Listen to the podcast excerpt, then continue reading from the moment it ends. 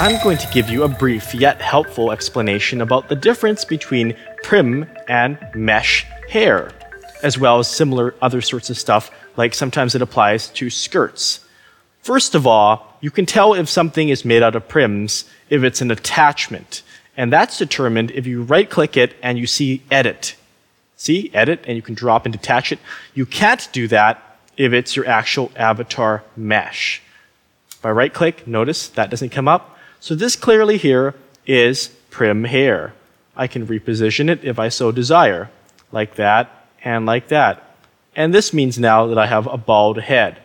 That's because I would normally, if I was new to Second Life, have a head of mesh hair. If you go into appearance here, and by the way, a big reason why a lot of people prefer prim hair is because it's a lot more stylable.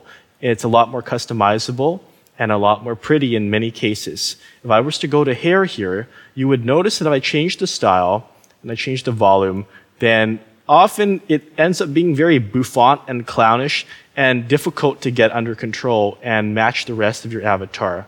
And surprisingly, in many cases, prims, these attachments, which can be attached to like 30 places in your body, including your head, just are a lot more convincing. So I want to revert that. That was a bad change, and I'll close that. But that would easily show you. Sometimes it's done for skirts too. This is a mesh skirt, but there's also flexi prim skirts. And when in doubt, ask a store vendor or a more experienced resident, and they'll be happy to explain the difference. Because hey, who doesn't want to look good? I know you do in Second Life.